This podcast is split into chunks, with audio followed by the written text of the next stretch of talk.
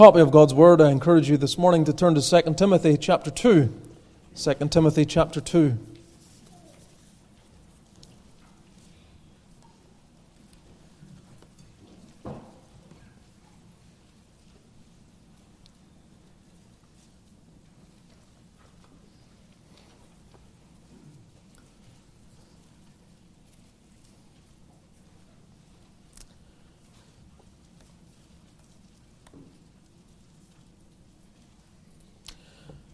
Want to read just one verse with you. We'll be referring to other verses in this chapter.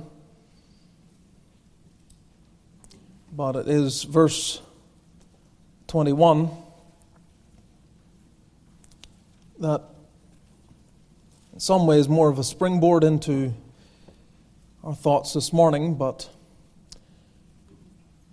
as I say, we'll look at other verses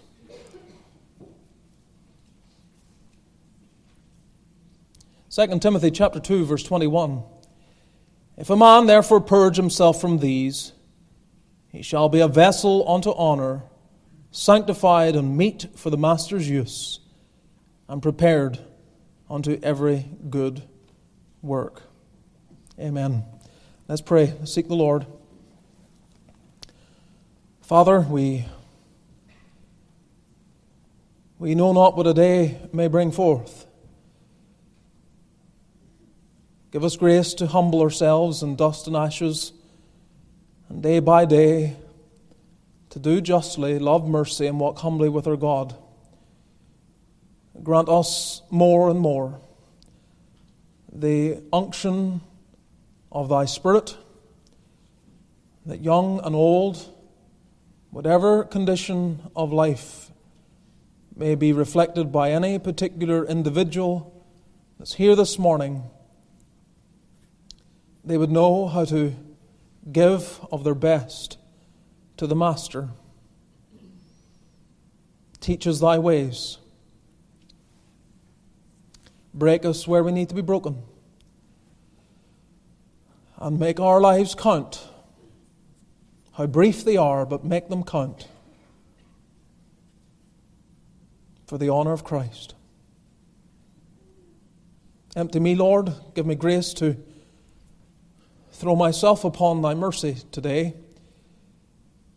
May the Holy Ghost come upon preacher and upon the congregation in a very notable fashion. Extend thy kingdom, then, we ask in Jesus' name. Amen. Just yesterday, I learned of the news of the death of a man by the name of Clifford Black. I met Clifford probably about 18 years ago for the first time, and he was one of those characters that you just never forget. Once met, never forgotten. There are people like that. No doubt some of such people come to your mind. He was one such individual. 28 years ago, he was diagnosed with MS. And with that diagnosis and some of the indications of what that might mean to him and for him, he got before the Lord and simply cried out to the Lord. And I remember him telling me about this that if the Lord would raise him up, then he would give the rest of his life to sharing the gospel. Well, the Lord did raise him up, touched him in a way that the MS never had any impact upon his life, and he gave himself to evangelism he, in one year, about one year, 97 through 98, summer of probably about 12 or 13 months, he launched a tract distribution effort and tried to get all the help that he could. And over the course of those 12 to 13 months, they distributed 1.1 million tracts. This is just a reflection of the kind of heart that he had.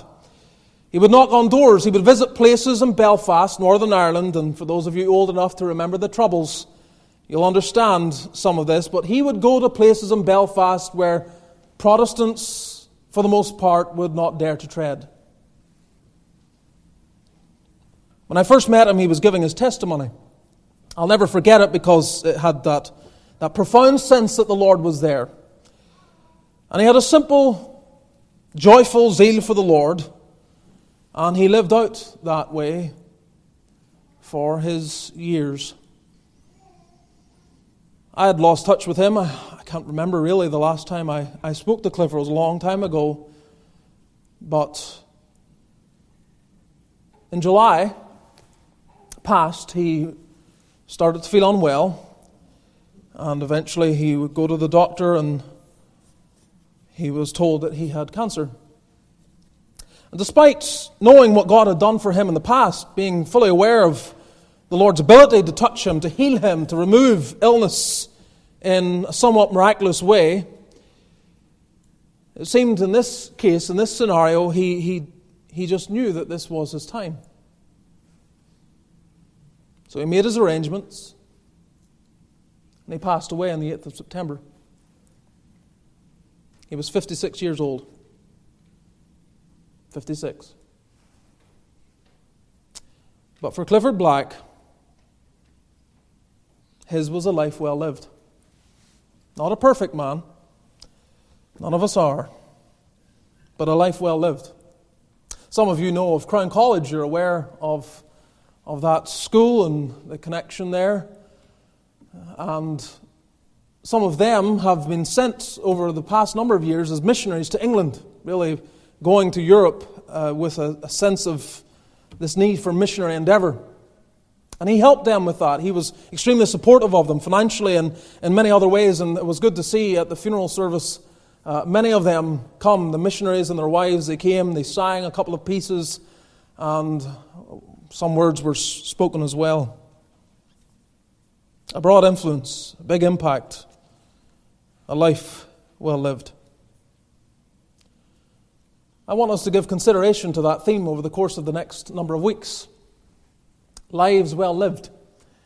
I want us to think about the characters that we are given in Scripture, flawed as they may be, yet to see that you can write over them here was a life well lived. Imperfect, full of shortcomings, but well lived. And I've drawn your attention more as a, a, matter of introduction this morning to this text, 2 Timothy 2, verse 21, because you see this, this desire, this longing that the Apostle Paul has for Timothy that, that if he's to live the way he ought to live, he will be as a vessel unto honor. His life will be a vessel unto honor. Paul is addressing a minister of the gospel. It is a pastoral epistle. It's addressing someone that's in the works, so to speak. And the temptation is when you come to 1st and 2nd Timothy and Titus, if you're not a pastor, then you immediately imagine there's no application for me.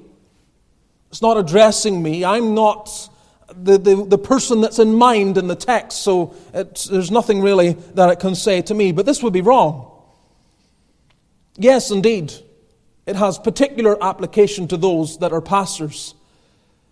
Paul is writing to Timothy, a man that is set apart for a particular purpose, given a calling that he would shape the lives of God's people.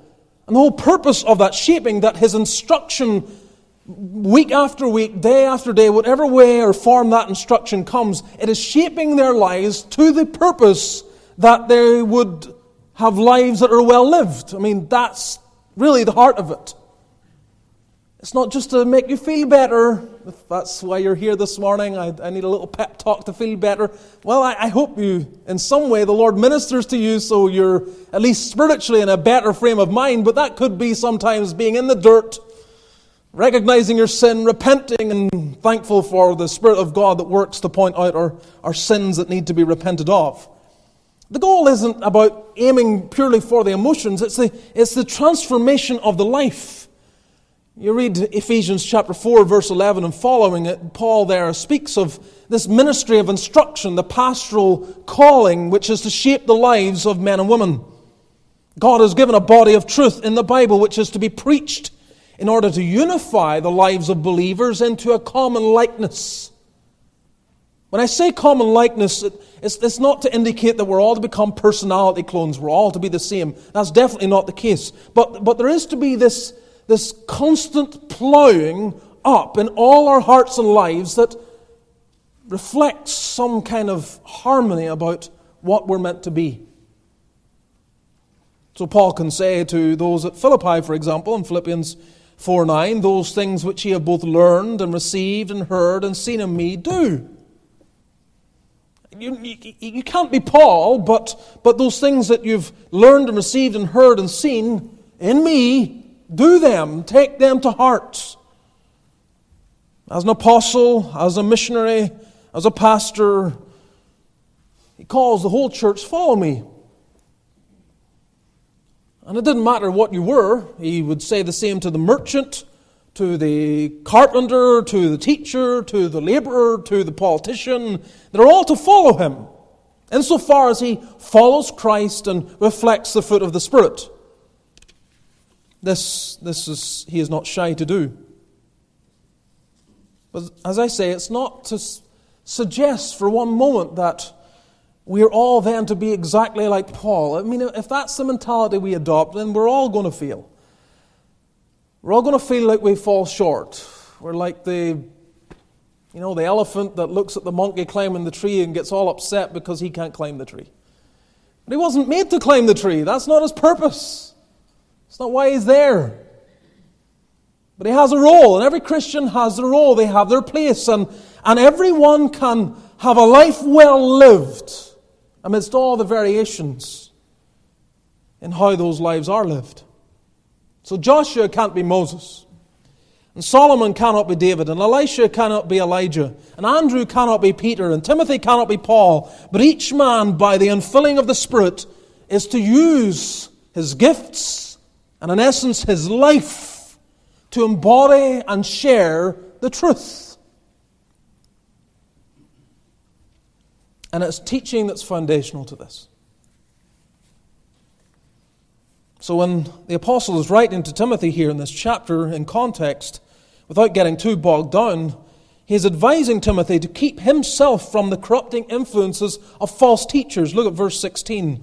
Shun profane and vain babblings, for these, for they will increase unto more ungodliness. And he speaks here, he names two in verse 17, Hymenaeus and Philetus, and again, their, their, their, doctrine, they're saying that the resurrection is, is past already.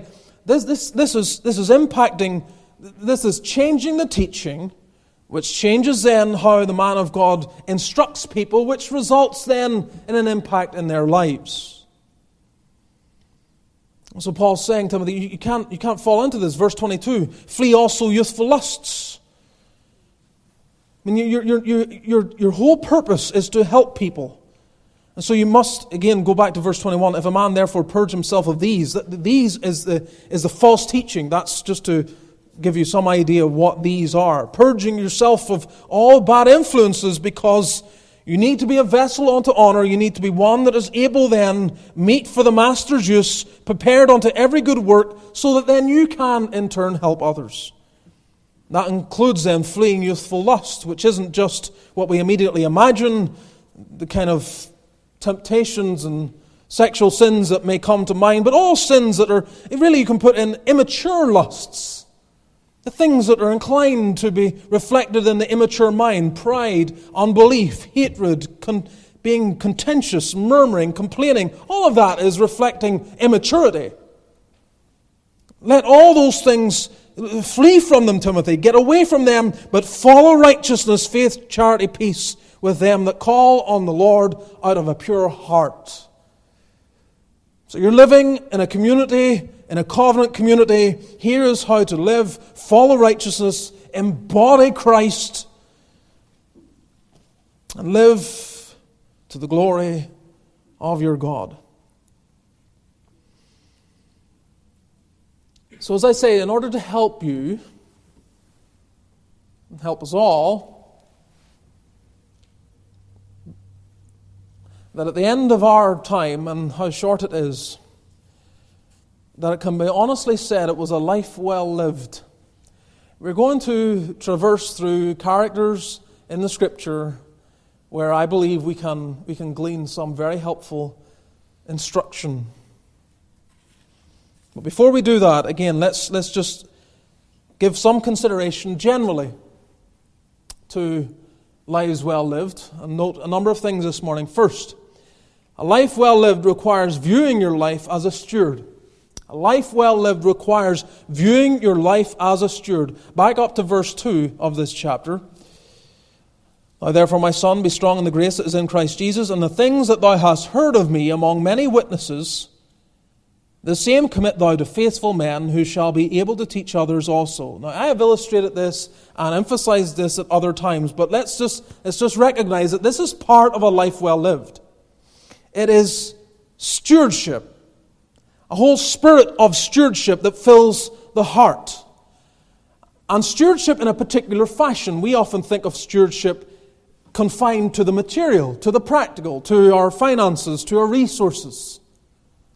But stewardship here and in other places reflects that it's much broader than that. And in this particular case, we have the sense of, of Timothy's calling to steward the truth. The things that thou hast heard of me, muse on them, keep them to yourself, make them to be a benefit to you, live your life, insulate it from the world, be a monk, cut yourself off from the world, uh, try to be as holy as you can live or satisfy your desires whatever way you want. It doesn't really matter how you engage with the rest of the world. Just, just take what I have told you and live in the way that's most pleasing to you.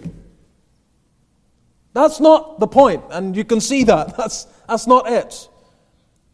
You must steward the things that you've been taught. The knowledge you have brings a sense of calling of stewardship. The things that thou hast heard of me among many witnesses, the same commit thou to faithful men who shall be able to teach others also. Look for faithful men and commit that truth to them to the purpose that they will then perpetuate the cycle. That truth that enables people to live lives well to the glory of God may be perpetuated through the generations. So, parents, you have a stewardship responsibility. You don't just feed your children, you, you, you nourish them in the truth. You steward the things that you've been taught. It is right for you to reflect upon the good things that you have learned from your parents or your grandparents or other older individuals in your lives. It is right for you to constantly be filling the reservoir. My, my own wife at the minute is going through uh, some of the podcasts of Elisabeth Elliot. They're just some lectures that she obviously taught years ago, and they've been compiled by, I think, one of her granddaughters and put into a kind of podcast, and she's listening to them. And it's, it's full of just good old fashioned, down to earth, you know, just where the rubber meets the road, practical advice of womanhood, being a mother, and all the rest of it.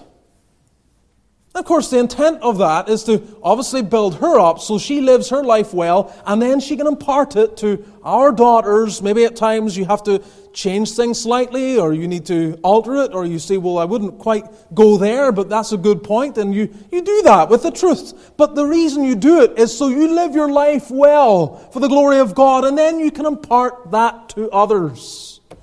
Stewardship, stewardship of knowledge I think this is important for us to, to grasp because, relatively speaking, I, I think that here, the people I meet, you're, you're, you're well instructed. The question is are you imparting what you know as best as you can?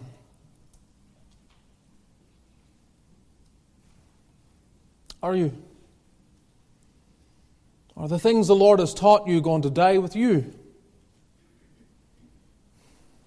I mentioned this before. I kind of plug in the idea again, and I may have to uh, take this a little further and try to develop some way of, of uh, um, prompting this and encouraging this more. But the, the, simple, the simple thought of those of you who, you know, you're, you've whatever age, I, hate putting an age on it, but, but you know, when you start to get to a point when you're kind of entering the, the settling phase of life, you know, you're, you're, you've done your study call, you're not doing exams anymore, and you're, you're starting to get things together.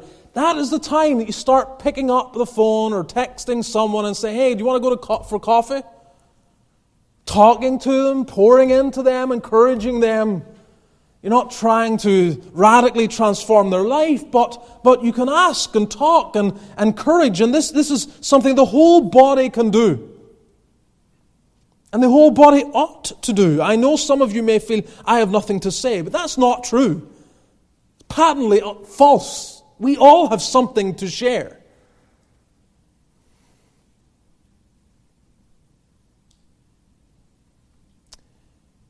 Biblical stewardship is all I am and have on the altar in response to all Christ is and did on the cross.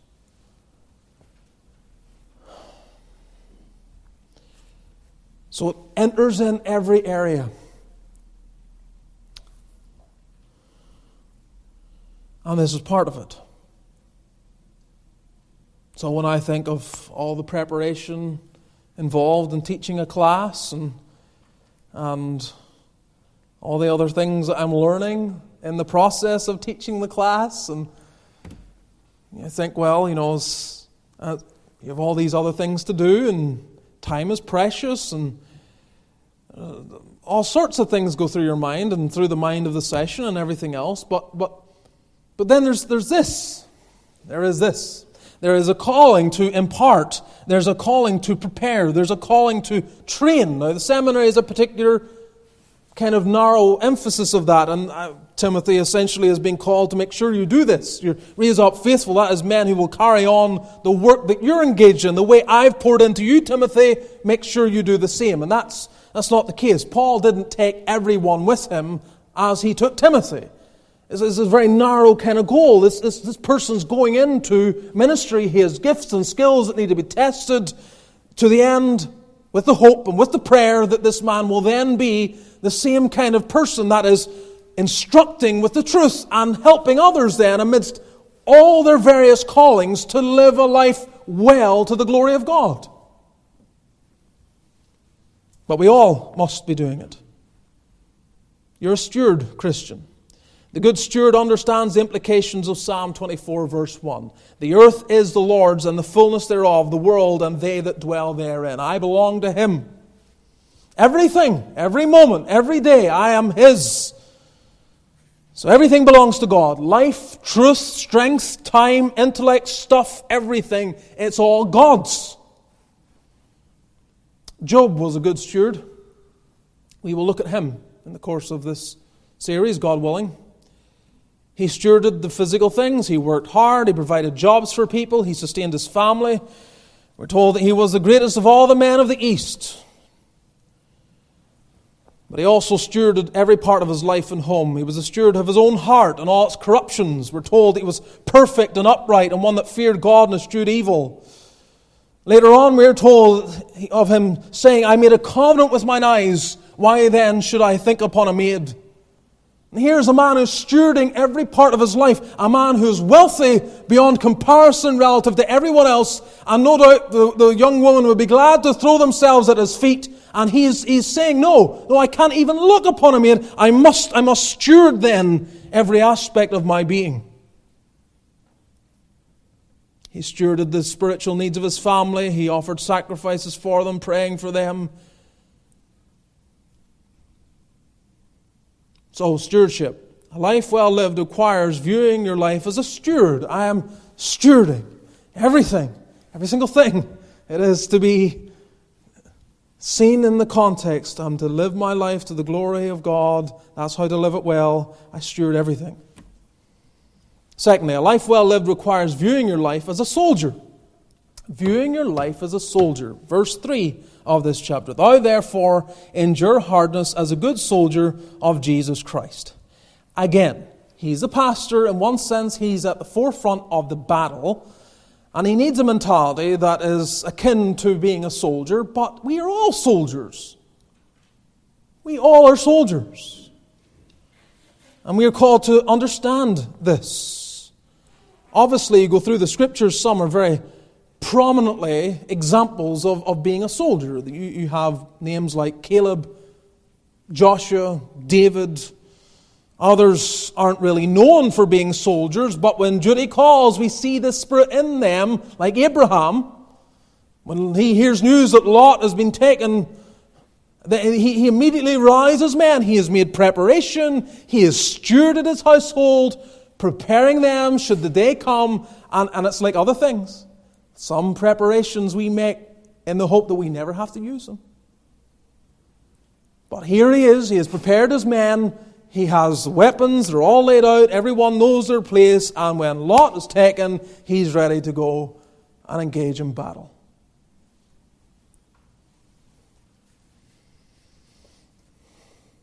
Every Christian is called to be a soldier.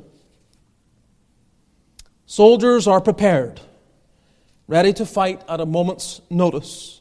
Soldiers are disciplined, ordering their lives by routine. Soldiers are loyal obeying the voice of their commander. Soldiers are unashamed, wearing their uniform with pride. Soldiers are guardians, protecting the weak. Soldiers are team players, battling for a cause bigger than themselves. Soldiers are selfless, prepared to die to achieve the objective. That's the Christian life.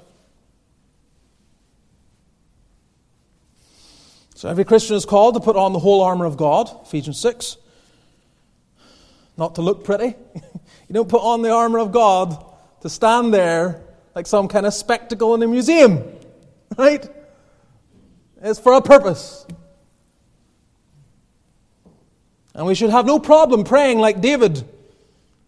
Blessed be the Lord my strength, which teacheth my hands to war my fingers to fight. And I'm musing on that and saying, Lord, help me in that. Teach Teach my hands to war, my fingers to fight. You look at the life of David.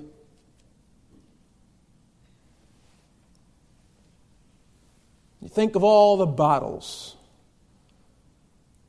But the greatest battles he faced were spiritual. Warfare came easily to David winning the spiritual battle every time was where he was taken out. It's where at times he fell short. So you're a soldier, and if you don't realize this, you're, you're, you're well, a man who's called to be a soldier, but he doesn't know he's a soldier. Well, he's not in the, he's not in the battle. He doesn't even turn up. Never mind engage in the warfare. And so we don't want to be undisciplined, unloyal, self centered, self seeking. That will not result in a life well lived. Thou, therefore, oh, do you hear your Lord Jesus speak to you, Christian? Thou, therefore, endure hardness as a good soldier of Jesus Christ. Don't be easily put to flight.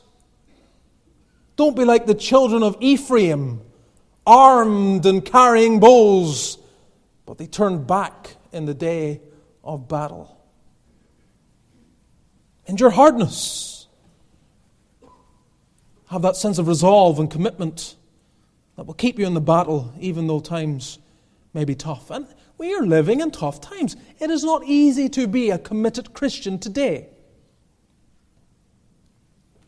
And some of you have family members that make it difficult for you. I mean, they do not in any way make it easy for you to be a committed Christian. They would love to see you fall or to soften and be less committed. But you're a soldier. You are a soldier. Thirdly, a life well lived requires viewing your life as a sower. As a sower. Verse 6 of this chapter. The husbandman or the farmer that laboureth must be first partaker of the fruits. If you have a margin, I think it helps. This is one of the cases definitely where the margin helps with the understanding. The idea is labouring first must be partaker. The sense is he must labour first if he's going to be partaker of the fruits. The translation's a little awkward there, but I believe that's the sense of it. That in labouring first, then he can be a partaker of the fruits. Now, now farmers, I mean, it's not a prestigious employment, is it? Really? I mean, when we step back for a moment and think of its significance and importance, I think we can all see that. But we don't really think of the, you know, you think of the historic kind of ways in which soldiers are decorated and, and think of all the kind of uh, ways in which either recognized even today. But no one does that kind of thing for the farmer. I mean, the farmer, the lowly farmer.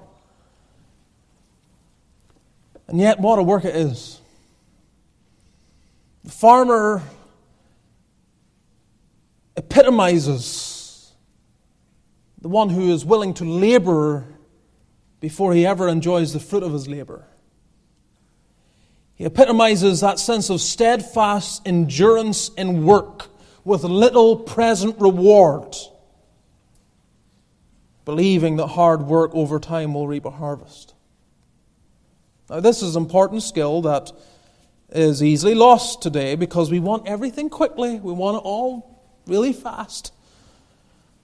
We, we, we, want, we want to sow the seed today and then see it sprout tomorrow. you ever do that with children? You ever try to grow something and you put the little seed in, you water it, and you take care of it, and every day they go and they look for it? Why is it not growing? It takes time. It takes time.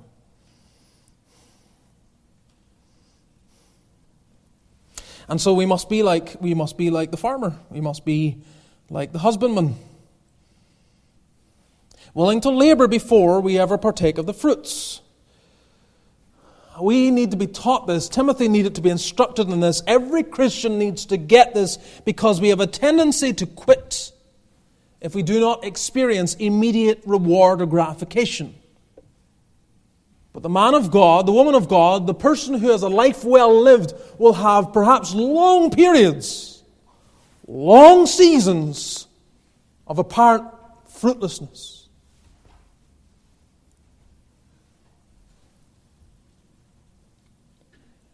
He is to be a sower. No one heralds the sower, no one makes much of the sower, no one appreciates the sower. No one thinks much about it. Perhaps told you before of one of the men in the church in Port Lincoln in Australia. And he was, I think he had just kind of finished writing the history of his family from the, he was fourth generation farmer that had, had come to South Australia. And he had, he had pulled together all the data, everything that he knew about his family and the beginnings of the farm and all the rest of it. And he had uh, three or four daughters, I can't remember, so there was no one to naturally hand the farm down to, so he ended up selling it. But, but he was telling me some of the details, it, like what it was like to come there, to that part of Australia, and to start a farm.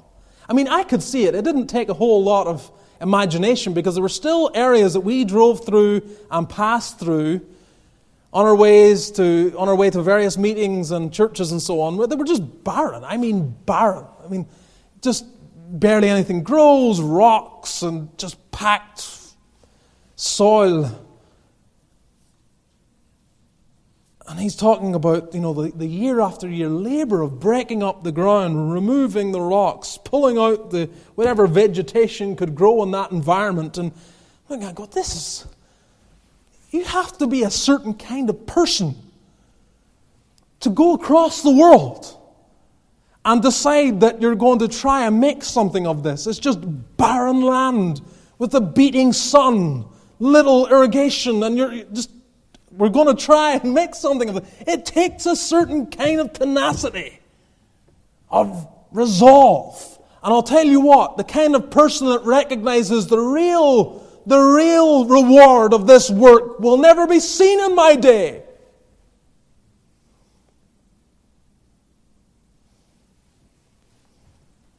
The farm was eventually sold for millions. But it was worth nothing Essentially, when his great grandfather whatever had first arrived there.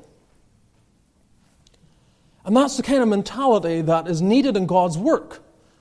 God honors that faithful labor, just laboring and laboring and laboring. And we are swamped with so much.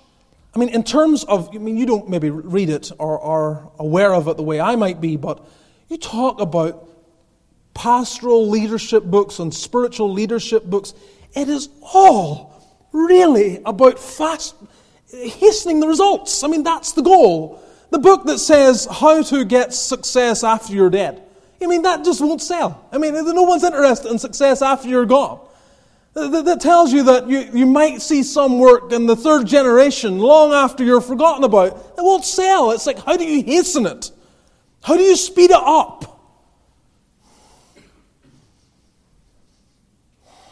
We have no, no patience for long labor. Plowing and plowing and sowing and plowing and sowing and continually. Noah like, 120 years. Apparently, no fruit to his ministry except for the fact if he hadn't done what he did and God hadn't used him in the way he had, you wouldn't be here. The harvest of his work is in the ongoing existence of humanity. Abraham labored in the promise that he would be a father to many nations. Never it. But the harvest did come and is still. Joseph was given a vision that he would reign over his entire family, but it took 13 years of Egyptian slavery and imprisonment to prepare the ground for such service. Moses had a sense of calling to deliver the Hebrews, but God ended up making him spend 40 years in the desert before he could be used in such a ministry. This isn't, this isn't what we like. But the husbandman that laboureth must first be partaker of the fruits. If he is going to partake of the fruits, he must first labour. That is inescapable. So we will continue to formulate our ways of fast tracking success. I mean, it's in every area, isn't it? Isn't it? I'm, I'm sure some of you in education could tell me about how there are certain areas, there are certain jobs, certain qualifications, certain careers. It used to take this amount of time, but there's some online degree that's available out there that can fast track it to you in six months. I mean, I, am guessing that that's there. There's a market for it, for sure. yes, will be, be interesting to see the, you know, everyone wanting to hire the civil engineers who have, instead of seven years of training and whatever else. He, he, he, got a, he got his degree in six months online. Yes, we'll hire you to build the next bridge that everyone has to cross over. No, no, some things take a long time. Men want to go to the battle before they've trained in the barracks. They want to teach before they've been taught. They want authority before they've ever been subordinate. And such people, of course, are very easy prey for the devil. They put such weight on rapid returns that they're easy to bribe. Easy to bribe. So they're constantly shifting. They're all over the place. They're not stable. They're not consistent. They're weak as water, taking the shortest, easiest, and most convenient path instead of God's path. And I know you, you can read the book of Acts. You can read the book of Acts, and it appears that success came easily. But don't forget, the book of Acts is a book you can read in, I don't know, say, I'm going to guess, mm, certainly 90 minutes, thereabouts, probably. You can read through the whole book. Totally guessing there, but, but, but it wouldn't take a long time. And you've decades packed in. These are events that are all compressed in. You know, there's not a whole lot to say in the fact that they, they labored and labored and labored and labored and toiled and toiled and toiled. It's just it's the little pieces of information. But there's all this toil and labor and heartache. You don't, you don't read of the, the weeks of journeying that Paul had to make and the, all the laboring within certain cities that had to take place. You, you don't read any of that, or very little of it. It's a dense record of the work of the Spirit when he was evidently working. But he was also working in times when it, things were quiet Paul, so Paul knows this. Paul knows this. He is not a man who saw easy, rapid success. Otherwise, he wouldn't be saying things like Galatians 6 9, let us not be weary in well doing, for in due season we shall reap if we faint not. We don't have to be exhorting those in Corinth in 1 Corinthians 15 58. Therefore, my beloved brethren, be steadfast, unmovable, always abounding in the work of the Lord, for as much as you know that your labor is not in vain in the Lord. This is important. This is so crucial. Book of Proverbs drives this home as well. This ongoing labor, the kind of farmer vision. Farmer's vision.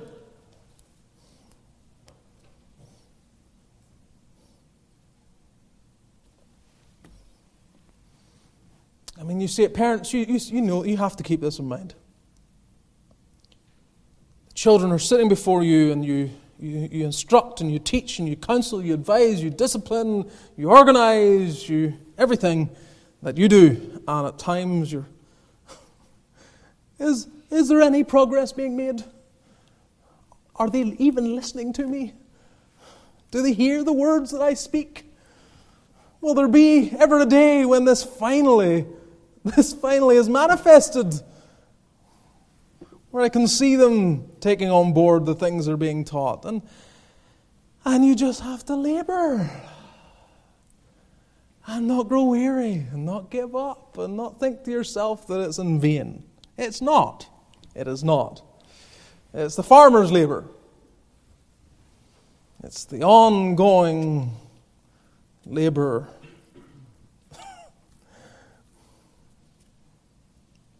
Yes, parenting. Teaching. Even you teachers, you know what it's like. Many of you in all, all sorts of other areas, you could, you could apply the same thing. I'm just not aware of it. This, this, this is consistent labor. Certainly in business. Most businesses are like that. You see some new success, some, some meteoric rise of a business or individual, and you think, wow, you know. But, behind that is the years of grind, in most cases. Fourthly, a life well lived requires viewing your life as a student. You must view your life from the perspective as a student. Verse 15 Study to show thyself approved unto God, a workman that needeth not to be ashamed, rightly dividing the word of truth. Timothy, you're never going to get to the point where you stop being a student. So embrace it. I don't want to belabor this because, obviously, in the context, this brings us back to the scriptures time and time again, and we'll be seeing this through some of the lives that we'll be looking at. But the world may see you as a master, but never ever believe never believe the story they tell. You're the student. And while you maintain posture of a student, you'll be fine.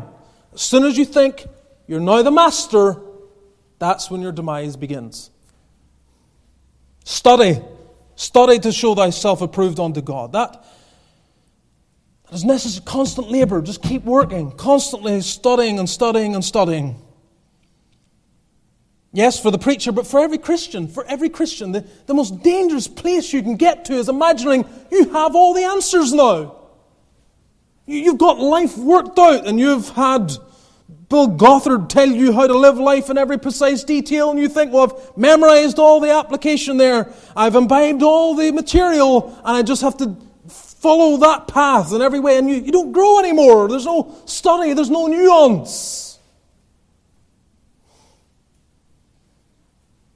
Study. Constantly study. Constantly be in God's book.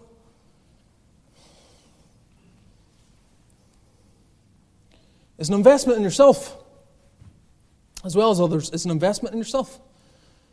It is preservation of your own soul. It is a recognition that I need God's mind continually. I need to be studying the Lord. His Word, everything that He reveals. I need to know more of Christ. I need to know more of His mind. I need to know more of His will. Every one of us have had those points where something seems so clear to us that this is right, and then time passes and it gets nuanced, and you realize, you know, there are other things to consider there. So everything appears so dogmatic, so clear, so black and white, so cut and dry. And certainly there are things that are cut and dry, but there are many areas where we thought we, we knew absolutely, or someone said to us, it's always this. And then you study more and you realize that's a very dangerous, narrow perspective that can wreak havoc on people's lives looking at it that way. So you constantly study. Psalm 1, what's the key? Studying the Word. Joshua 1, what's the key for Joshua's success? Studying the Word. When Deuteronomy 17 speaks to those in leadership, foreshadows the day, or foresees the day rather, of there being a king in Israel, what's, what's the advice? Write out your own copy of the law. What is that but a forced form of study? That the man gets to a point where he's anointed to be king of the nation and he is called to write out the law. This is so he doesn't come to it with preconceived ideas or thinking that he has it all figured out. He, he has to get back into the Word, writing out his own copy of God's Word.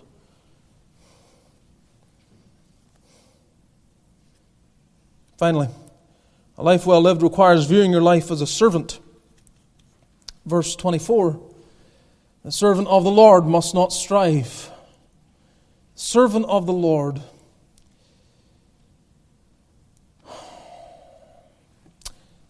This is so instructive.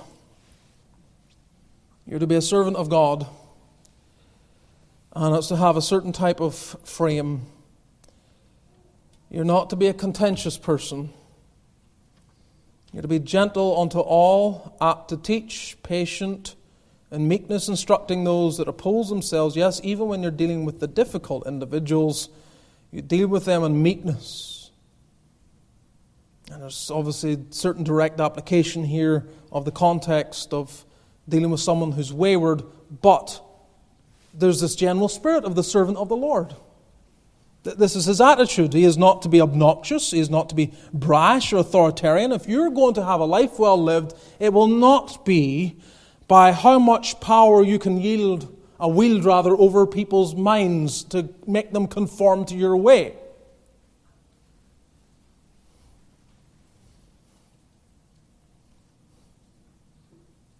You can't change people. That's what Paul's telling Timothy. You can't change them. He goes on to say, Lest God prevent your give repentance. Your spirit, your attitude of meekness, of not wanting to start a fight, of being gentle, all of that is illustrative of the fact that you know you're very cognizant of the fact you can't change them. So, again, parents, teachers, anyone in, in authority, keep in mind you can't change them. You can't. Now, you, you might demand and you may have persuasive abilities to get them to conform for a time relating to salary and position, relating to uh, things that may be lost. Kids maybe have something withheld from them or other forms of discipline. So you can get a certain amount of, but, but you know, if you live your life purely by that, if you, if you govern your little realm purely in that frame, you know what's going to happen. As soon as they're not dependent on you anymore, they're gone and they will do their own thing and you'll have missed the bottom line. God changes the heart.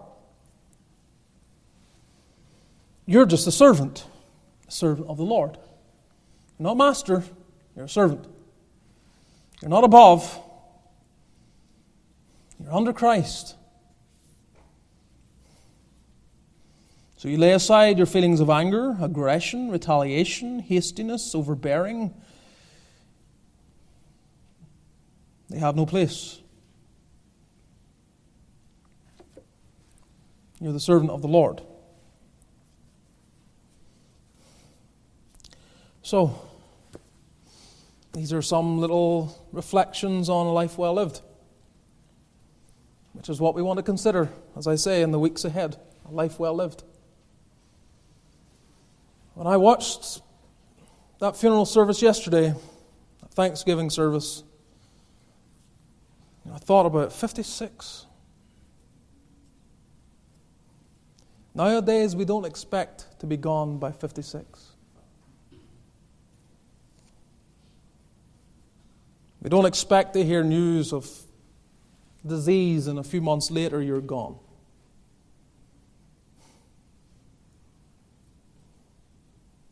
And we don't want to be in that place where we're scrambling to try and make our lives count with the last few breaths that we have.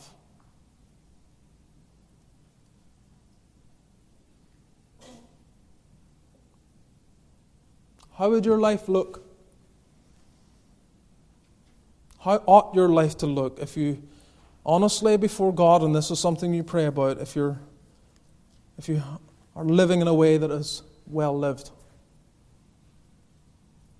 Not, not calling you to go to the mission field, not saying that. I'm not calling you to arise and go into Christian ministry. That, that's, not, that's not it. The, the whole point of this actually is how this can be applied in every season, in every circumstance that legitimately we can do for the Lord.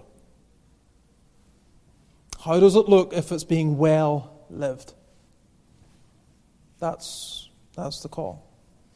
Because someday we'll be just a memory in the minds of a handful of people.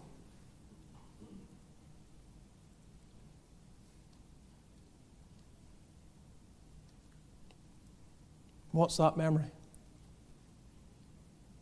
His, hers, was a life well lived. Lord help us.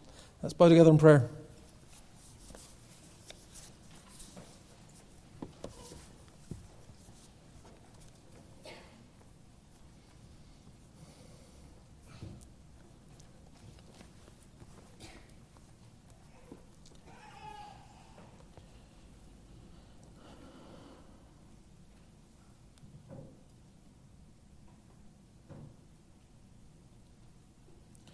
I want you to be musing over this. I want you to be praying over how the Lord might teach you more how to live your life well. Just in general, Lord, teach me how to live my life well.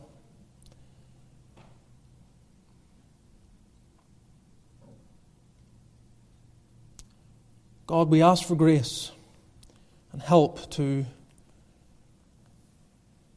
to take thy word to heart and to embody the things that we have been taught. We ask for consistency and discernment. To be consistent in things we know and to discern yet those things that we are ignorant of. Lord, in this, this little window, this little window in which most of us will only impact just a handful of people, and yet that's, that's all. That's, that's, that's our place right there in that little, that, that one cog in all the machinery of what you're doing in our present day. Help us to keep turning. Help us to keep doing whatever that is. So make us to know thy will and give us grace to follow through on it. And I pray that for old and for young, for those that are settled and for those that are presently unsettled. Help us to discern thy will for our lives, that we may live them as a sacrifice to our Lord Jesus. Help us then, forgive our sins and Go with us this afternoon and bring us back to worship Thee. We pray all this in Jesus' name. Amen.